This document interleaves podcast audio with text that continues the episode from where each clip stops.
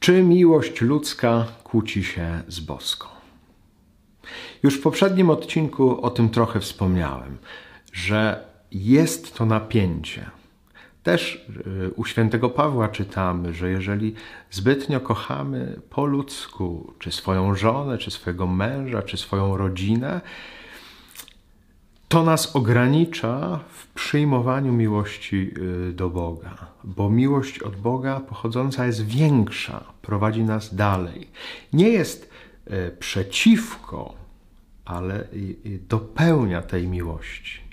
I owszem, zawsze nam grozi to, że zostajemy tylko w tej przestrzeni miłości ludzkiej. I jeżeli tak jest, wtedy gdzieś po prostu tracimy y, tą miłość Boga, ten dar, który On y, dla nas ma.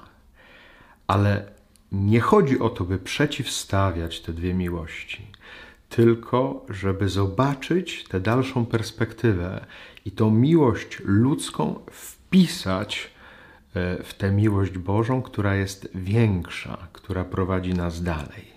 Na tym właśnie polega ta mądrość duchowa, mądrość, która dotyczy i ludzkiej, i boskiej miłości.